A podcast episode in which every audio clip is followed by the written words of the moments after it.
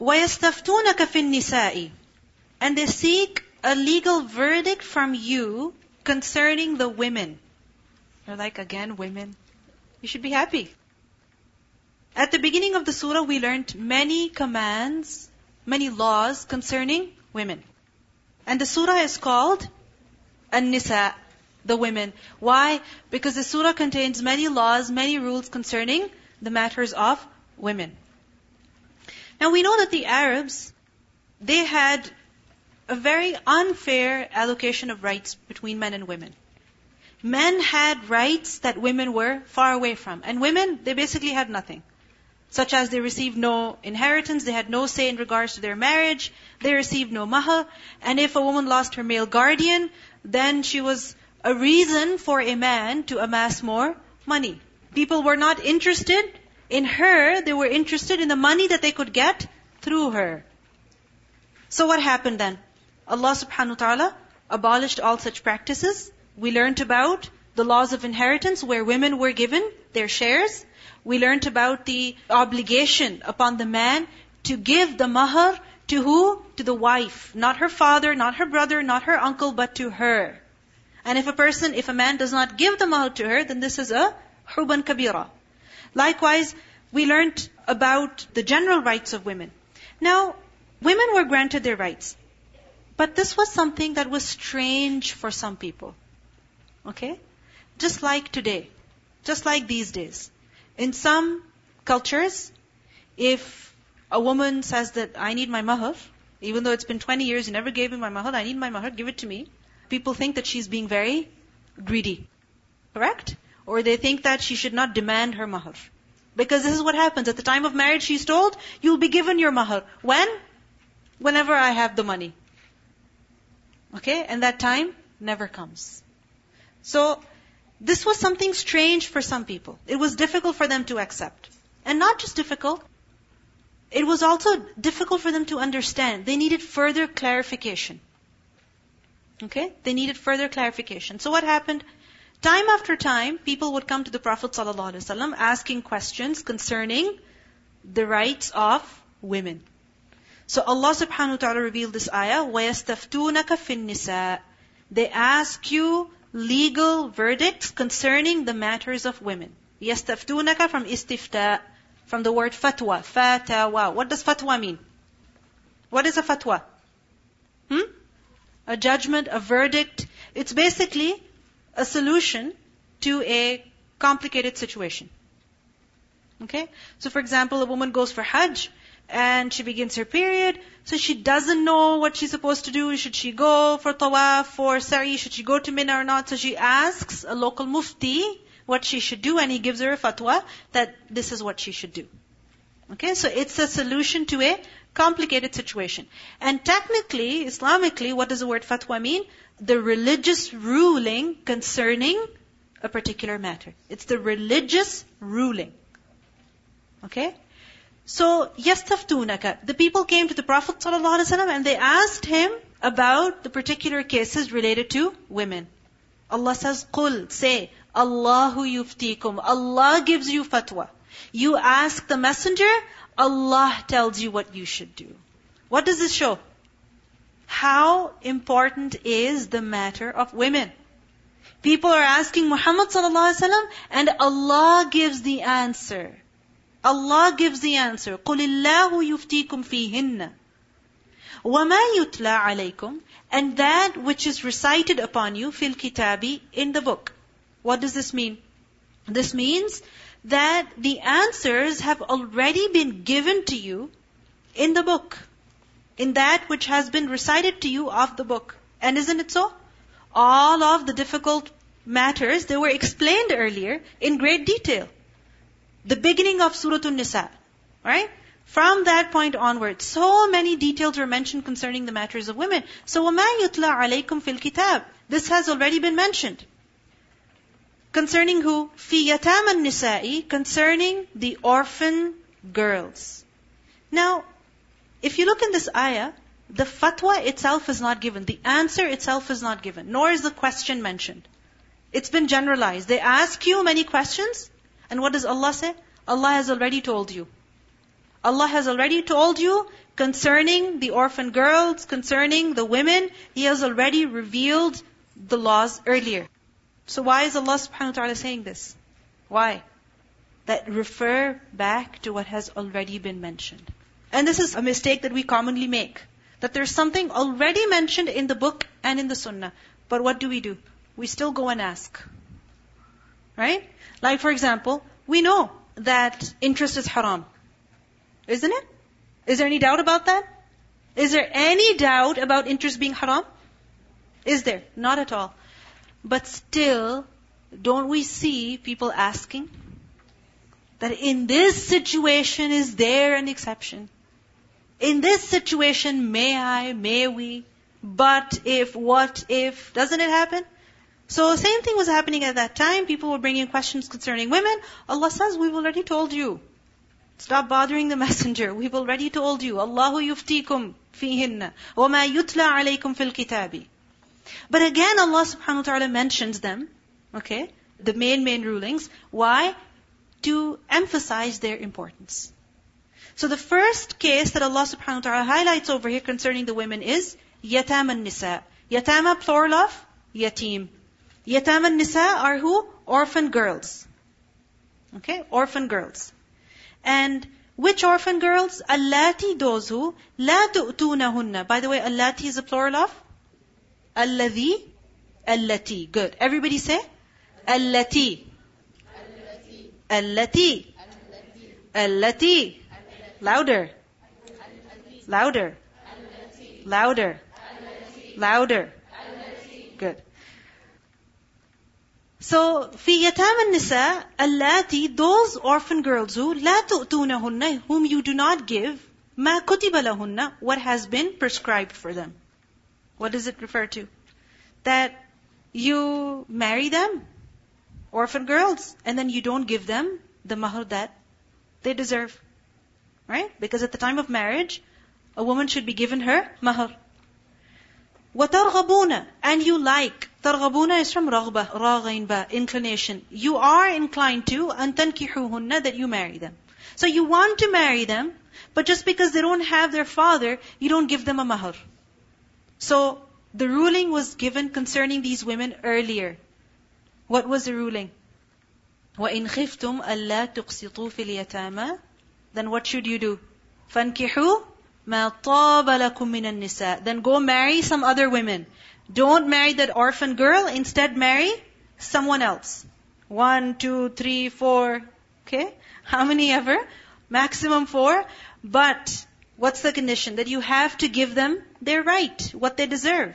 So Allah has already told you concerning such women that don't marry them, don't be unfair with them, if you want to marry them, you have to be fair with them. And if you know that you won't be able to be just with them, then don't marry them. Instead, marry somebody else.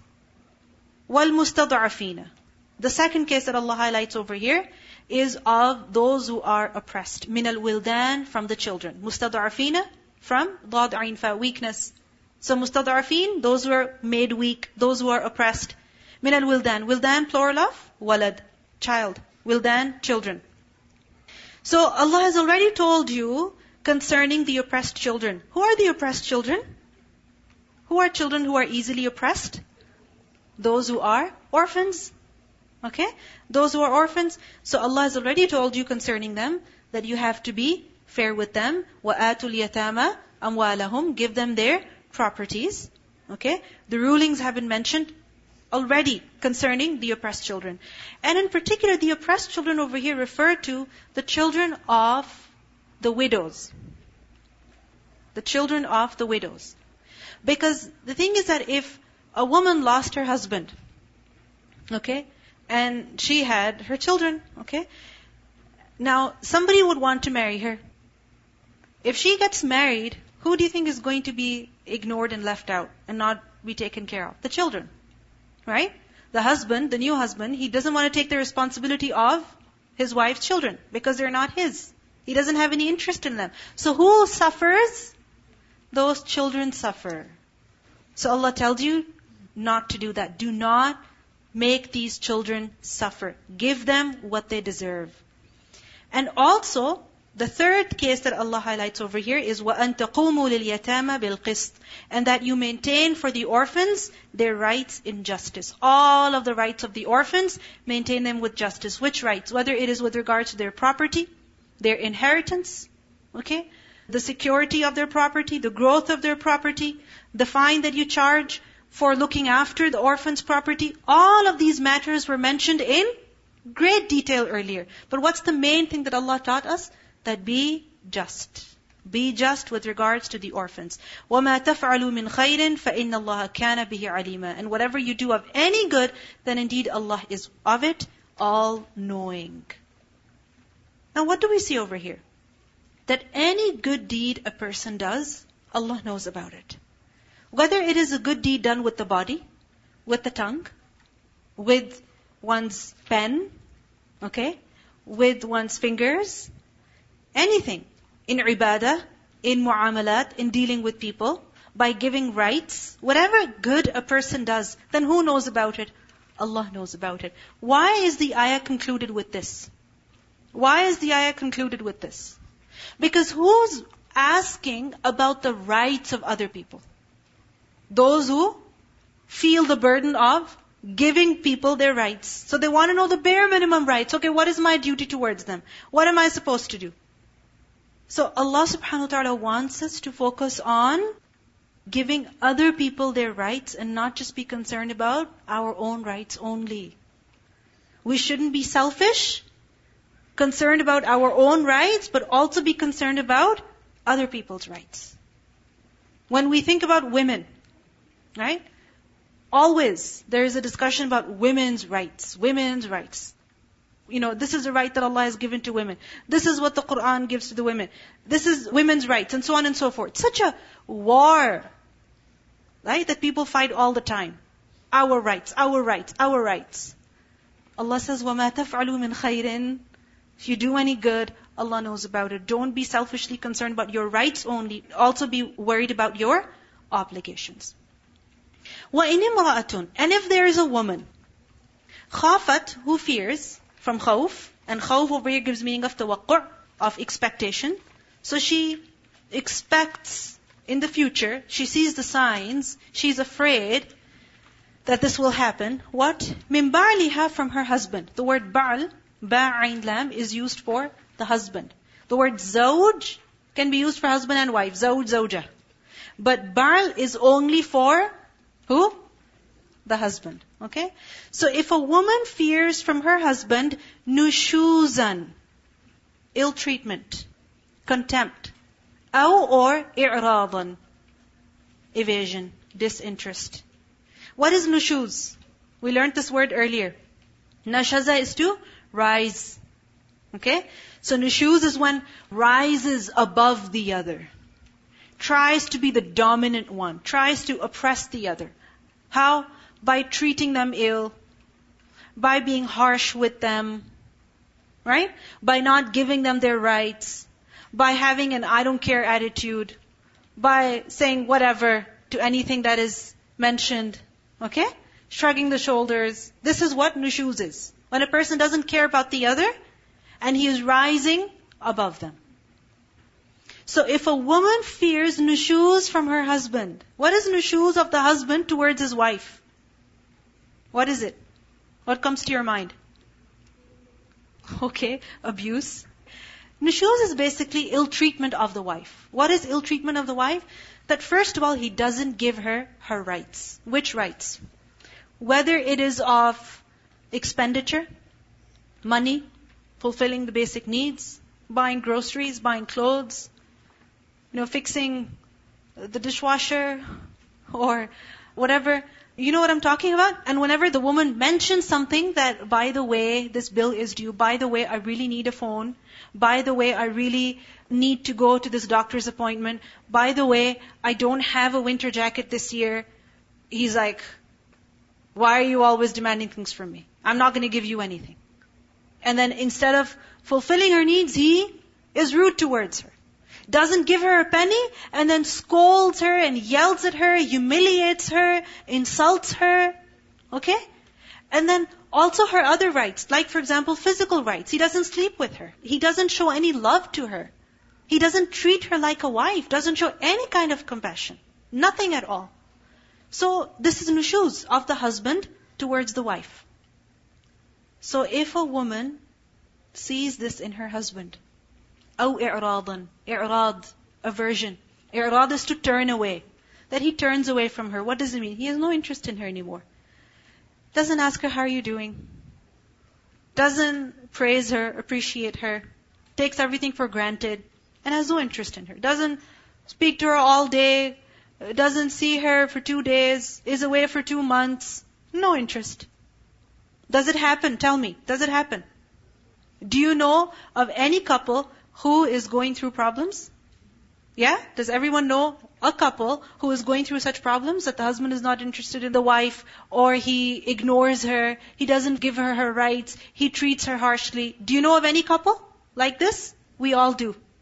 It happens. This is a reality. I'm not saying it's right, but this is a reality. So if this happens in a marriage, then what should be done? The woman should just end the marriage. She should say, you know what? I quit. I don't care about you. Go your own way. I'm free. This is what she should do. Walk out of that marriage. Why should she stand that man? Why should she? Okay. She'll walk out of that marriage and then what will happen? Her children, they need the dad. And then she says to them that, look, your dad never loved you. Your dad never cared about you. This is how he treated me. But the children always want to know, who is our dad? Right? They want to know. Or later on, after the divorce, the woman says, you know what, I don't have, last year I didn't have a winter jacket, this year I don't have a place to stay. I'm going from shelter to shelter. I'm waiting for the government support. I'm waiting for the money that the government can give me with which I can buy basic groceries for myself and for the children. And then custody wars and so on and so forth. One problem after the other. She doesn't have any money, she doesn't have any residence, and then she says, at least I had a home to live in before. Do you know what I mean? Do you know what I mean? So, the thing is that when there is nushuz on the part of the wife, we learned about this earlier. What was the man told? To take certain steps in order to save the marriage. And what were the steps that the husband was taught? To discipline the wife. She's rebelling, she's being rude, she's being harsh, she's being disobedient. Discipline her. How? Talk to her. Ignore her a little. If it still doesn't work, be a little harsh with her, discipline her physically, and we discussed what that means, right? Why? In order to save the marriage. You know how much it hurts a man's ego if his wife insults him? You know how much it hurts him? It can kill it. He can feel like nothing if his wife insults him. But still, what is he told? To discipline her in order to save the marriage. Now, on the part of the woman, if the husband is not doing his job, what is she told? Take certain steps in order to save the marriage. Why? Because the easy way out is to what? End the relationship. Ending the relationship is very easy. All that has to be done is you go to court, you get the divorce papers, file them, khalas, done. Or the man says talaq, done, finished. It's very easy to end the relationship. But the consequences are not easy at all. How? First of all, it's emotionally very draining for the man and the woman to go through a divorce. Ask anybody who's gone through a divorce. It's not pretty. It's not pretty. It's not nice at all. Then, if they have children, the children suffer a lot. Isn't it so? If they have shared property, over that there's so much confusion. Right? In the case of a woman, if she gets divorced, then there's always that fear, will she ever get married again? Amongst Muslims, for a man it's easy to get married, but for a girl who is in her mid-30s, okay, or who is divorced, or who has even one child, for her to get married again, how possible is it? Tell me. How possible is it these days? It's not possible. It's very, very difficult. No matter how open-minded we've become, no matter how advanced we've become, if we find out about a girl who is divorced, la la la, no way. We don't know what kind of a girl she was Right? And Muslim men, they always have this issue as well. Oh, she's not a virgin. Right? So, because of that, getting married, again, is a bigger problem. So, divorce is easy, but the consequences are not easy. This is why it's a weak narration, but it is said that أَبْغَضُ الْحَلَالِ إِلَى اللَّهِ الطَّلَاقِ The most hated of permissible things to Allah is divorce. It's a weak narration, but the lesson here is that although divorce is permissible, but it's not something that is liked that much. Okay? So, like I said, divorce is easy, consequences are not. This is why instead of ending the relationship, both the partners have to strive in order to maintain the relationship. Now for the husband, he has to discipline. For the wife, can she discipline her husband? The husband is doing nushuz, so she says, why are you talking to me like that? Be a man. Be respectful. Show respect to me. Treat me nicely. Treat me properly. I'm not going to talk to you if you behave with me like this. Is it going to work? Is it going to work? Tell me. It's not going to work. Is the husband is showing nushuz and the wife is also showing nushuz in return. What's going to happen? Just one day and the marriage will finish. Okay? So the wife has been taught a different strategy in order to save her marriage. And what is that? Compromise. You're like, what? This is unfair. Why should she be a pushover? Why should she just accept what's going on? This is something that not only Allah subhanahu wa ta'ala has taught us, but people have realized this today. Non-Muslims even. People who don't believe in the Quran and Sunnah. But people who have healthy marriages, successful relationships, this is what they have learned. That if you want your relationship to last, you have to compromise. You have to give up some of your rights. You have to give space to the other partner. Why? So that they can get themselves back together and they can realize the importance of this relationship and they can accept you once again. That women, there's a study that proves that women are easily able to adapt to new situations. So if the husband all of a sudden becomes disinterested in her, then she should adapt to that situation, compromise for some time, and hopefully, inshallah, things will get better. This is why Allah says, فَلَا جُنَاحَ عَلَيْهِمَا There is no sin upon them too, who, the husband and the wife, أَن يُصْلِحَ بَيْنَهُمَا صُلْحًا That they make terms of settlement between themselves. What is this terms of settlement? That the wife says, okay, fine, you know what? We are married still. Okay, you don't spend money on me. You don't give me any money every month, but still we are married. It's okay, I accept it. Why? In order to let the marriage survive. Because technically it's not allowed for a man to not spend on his wife. It's his obligation to spend on her, isn't it? So when he's not spending on her, he is being sinful. Unless the woman agrees. Unless the woman agrees. She says it's okay. So if the woman agrees to this, is the man still sinful then? No. Why would a woman agree to this? Because she wants to save the marriage. And yusliha baynahuma sulha. Likewise, the woman says, fine. You don't want to tell me how much you're making? You don't want to tell me about your business? You don't want to tell me that you have married another woman? Whatever you've done, it's okay. But let me be your wife still. Let me stay here. I accept the way you have changed the things of our family, changed the family dynamics, but I want to be your wife. I want to be with my kids in this house. And even though we don't see you for weeks, but we know that you are still around. Now, if a man would do this without the consent of the woman, is it sin on his part? Very much so. Very much so. But if the woman is agreeing to it just to save the marriage, it's a temporary thing that they're doing, she has agreed to do to save the marriage, then is that better? Yes. Allah says, وَالصُّلْحُ خَيْرٌ This compromise, this settlement is always best. Why? Because sooner or later, insha'Allah, things will improve.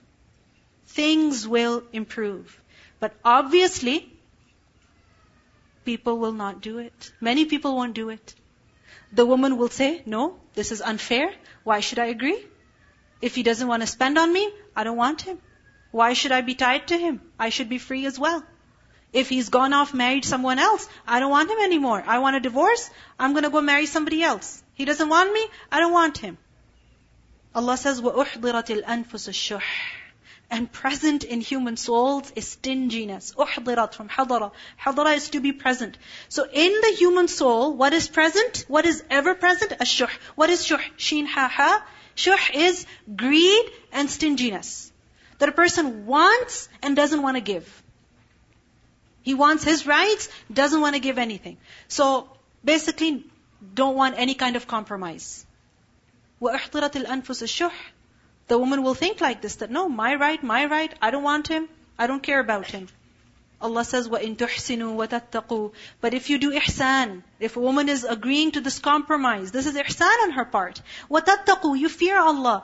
فَإِنَّ اللَّهَ كَانَ بِمَا تَعْمَلُونَ خَبِيرًا Then indeed Allah is ever with whatever you do, all aware. He is aware of what you do. So if you're sacrificing, you're suffering, Allah knows and He will reward you. Because remember, Allah does not waste the reward of those who are patient, of those who do ihsan.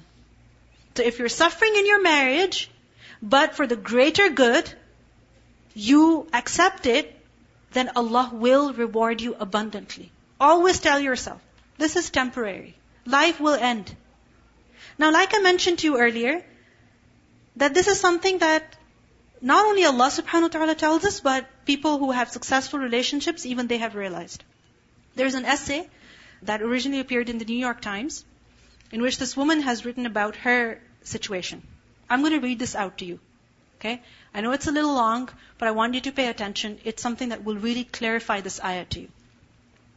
And obviously there are going to be things that we don't do, we don't believe in, but please have a bit of tolerance, okay? She says, let's say you have what you believe to be a healthy marriage. You're still friends and lovers after spending more than half of your lives together.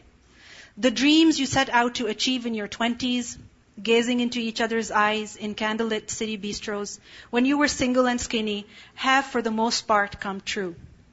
Two decades later, you have the 20 acres of land, the farmhouse, the children, the dogs, and horses. You're the parents you said you would be, full of love and guidance. You've done it all. Disneyland, camping, Hawaii, Mexico, city living, stargazing. Sure, you have your marital issues, but on the whole, you feel so self-satisfied about how things have worked out that you would never, in your wildest nightmares, think you would hear these words from your husband one fine summer day. I don't love you anymore. I'm not sure I ever did. I'm moving out. The kids will understand. They'll want me to be happy. But wait. This isn't the divorce story you think it is. Neither is it a begging him to stay story. It's a story about hearing your husband say, I don't love you anymore, and deciding not to believe him, and what can happen as a result. Here's a visual. Child throws a temper tantrum, tries to hit his mother, but the mother doesn't hit back, lecture, or punish. Instead, she ducks. And then she tries to go about her business as if the tantrum isn't happening. She doesn't reward the tantrum. She simply doesn't take the tantrum personally because, after all, it's not about her. Let me be clear. I'm not saying my husband was throwing a child's tantrum. No. He was in the grip of something else. A profound and far more troubling meltdown that comes not in childhood, but in midlife when we perceive that our personal trajectory is no longer arcing reliably upward as it once did. But I decided to respond the same way I'd responded to my children's tantrums. And I kept responding to it that way for four months. I don't love you anymore. I'm not sure I ever did. His words came at me like a speeding fist like a sucker punch. Yet somehow in that moment I was able to duck. And once I recovered and composed myself, I managed to say, I don't buy it. Because I didn't. He drew back in surprise. Apparently he'd expected me to burst into tears. to rage at him, to threaten him with a custody battle, or beg him to change his mind. So he turned mean. I don't like what you've become. Gut wrenching pause. How could he say such a thing? That's when I really wanted to fight, to rage, to cry, but I didn't. Instead, a shroud of calm enveloped me, and I repeated those words. I don't buy it. You see, I'd recently committed to a non-negotiable understanding with myself. I'd committed to the end of suffering. I'd finally managed to exile the voices in my head that told me my personal happiness was only as good as my outward success, rooted in things that were often outside my control. I'd seen the insanity of that equation and decided to take responsibility for my own happiness. And I mean all of it. My husband hadn't yet come to this understanding with himself. He had enjoyed many years of hard work, and its rewards had supported our family of four all along. But his new endeavor hadn't been going so well, and his ability to be the breadwinner was in rapid decline. He'd been miserable about this, felt useless, was losing himself emotionally, and letting himself go physically. And now he wanted out of our marriage to be done with our family. But I was not buying it. I said, it's not age appropriate to expect children to be concerned with their parents' happiness. Not unless you want to create codependents who'll spend their lives in bad relationships and therapy. There are times in every relationship when the parties involved need a break. What can we do to give you the distance you need without hurting the family? Huh? He said. Go trekking in Nepal. Build a yurt in the back meadow. Turn the garage studio into a man cave. Get that drum set you've always wanted. Anything but hurting the children and me with a reckless move like the one you're talking about. Then I repeated my line. What can we do to give you the distance you need without hurting the family. Huh? How can we have a responsible distance? I don't want distance, he said. I want to move out. My mind raced. Was it another woman? Drugs? Some secrets? But I stopped myself. I would not suffer. Instead, I went to my desk and Googled responsible separation and came up with a list. It included things like Who's allowed to use what credit cards? Who are the children allowed to see you with in town? Who's allowed keys to what? I looked through the list and passed it on to him. His response? Keys? We don't even have keys to our house. I remained stoic. I could see pain in his eyes. Pain I recognized. Oh, I see what you're doing, he said. You're going to make me go into therapy. You're not going to let me move out. You're going to use the kids against me. I never said that. I just asked, what can we do to give you the distance you need? Stop saying that. Well, he didn't move out. Instead, he spent the summer being unreliable. He stopped coming home at his usual six o'clock. He would stay out late and not call. He blew off our entire 4th of July, the parade, the barbecue, the fireworks, to go to someone else's party. When he was at home, he was distant. He wouldn't look me in the eye. He didn't even wish me happy birthday. But I didn't play into it. I walked my line. I told the kids, Daddy's having a hard time, as adults often do. But we're a family, no matter what. I was not going to suffer, and neither were they. My trusted friends were irate on my behalf. How can you just stand by and accept this behavior? Kick him out, get a lawyer. I walked my line with them too. This man was hurting. Yet his problem was not mine to solve. In fact, I needed to get out of his way so he could solve it. I know what you're thinking. I'm a pushover. I'm weak and scared and would put up with anything to keep the family together. I'm probably one of those women who would endure physical abuse. But I can assure you I'm not. I load 1500 pound horses into trailers and gallop through the high country of Montana all summer. I went through Pitocin induced natural childbirth and a cesarean section without follow up drugs. I am handy with a chainsaw. I simply had come to understand that I was not at the root of my husband's problem. he was. If he could turn his problem into a marital fight, he could make it about us. I needed to get out of the way so that wouldn't happen. Privately, I decided to give him time. Six months. I had good days and I had bad days. On the good days, I took the high road. I ignored his lashing out, his merciless jabs. On bad days, I would fester in the August sun while the kids ran through sprinklers, raging at him in my mind. But I never wavered. Although it may sound ridiculous to say, don't take it personally. When your husband tells you he no longer loves you, sometimes that's exactly what you have to do.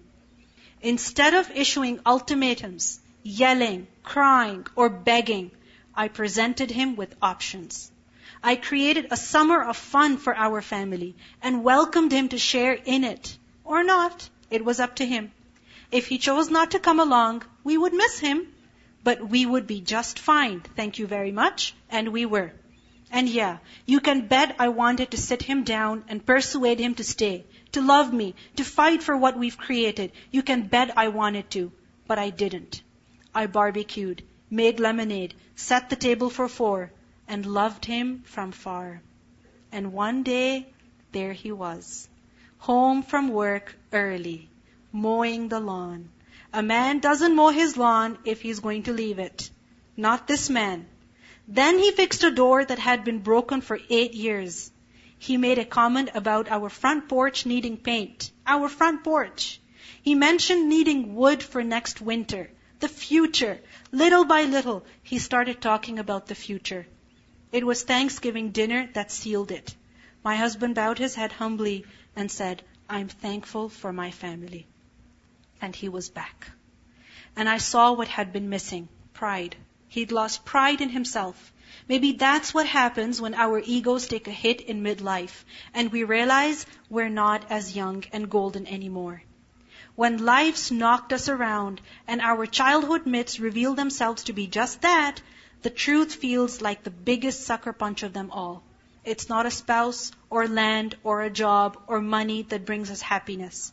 Those achievements, those relationships can enhance our happiness, yes, but happiness has to start from within. Relying on any other equation can be lethal. My husband had become lost in the myth, but he found his way out. We've since had the hard conversations. In fact, he encouraged me to write about our ordeal to help other couples who arrive at this juncture in life. People who feel scared and stuck. Who believe their temporary feelings are permanent. Who see an easy out and think they can escape. My husband tried to strike a deal, blame me for his pain, unload his feelings of personal disgrace onto me. But I ducked and I waited and it worked.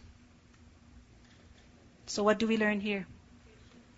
Patience, compromise, know that temporary feelings are not permanent. It's a phase. It will be over. So be patient. Do some sulh, compromise, and Allah will reward you for your patience, for your sacrifice. And on the other hand, if a woman becomes demanding, she starts arguing, she starts accusing, giving ultimatums, then will that save the marriage? No. It will break the marriage. Like it was mentioned, that some people want to escape. They want to take the easy way out. But that's not the solution. The solution is not divorce. The solution is fixing the relationship, maintaining the relationship. And for that, you have to compromise. And I know many of you are not married over here. But I want you to learn this lesson, a very, very important lesson for marriage. You have to compromise. Marriage is not a breeze. Marriage is not perfect. The husband will make mistakes. He will fall short. He will. And don't give yourself the option of leaving, quitting, escaping because it's not going to solve the problem. Yes, there are extreme cases where you have to get out of the situation, where divorce is the better option, but you cannot get there until you have tried sulh. You have to try sulh first. You have to try compromise first. And believe in the words of Allah. وَالصُّلْحُ خَيْرٌ Sulh is always better. But obviously, the nafs will stop. وَأُحْضِرَتِ الْأَنفُسُ الشُّحْ The soul is full of greed and stinginess. But do it for Allah, and Allah will reward you.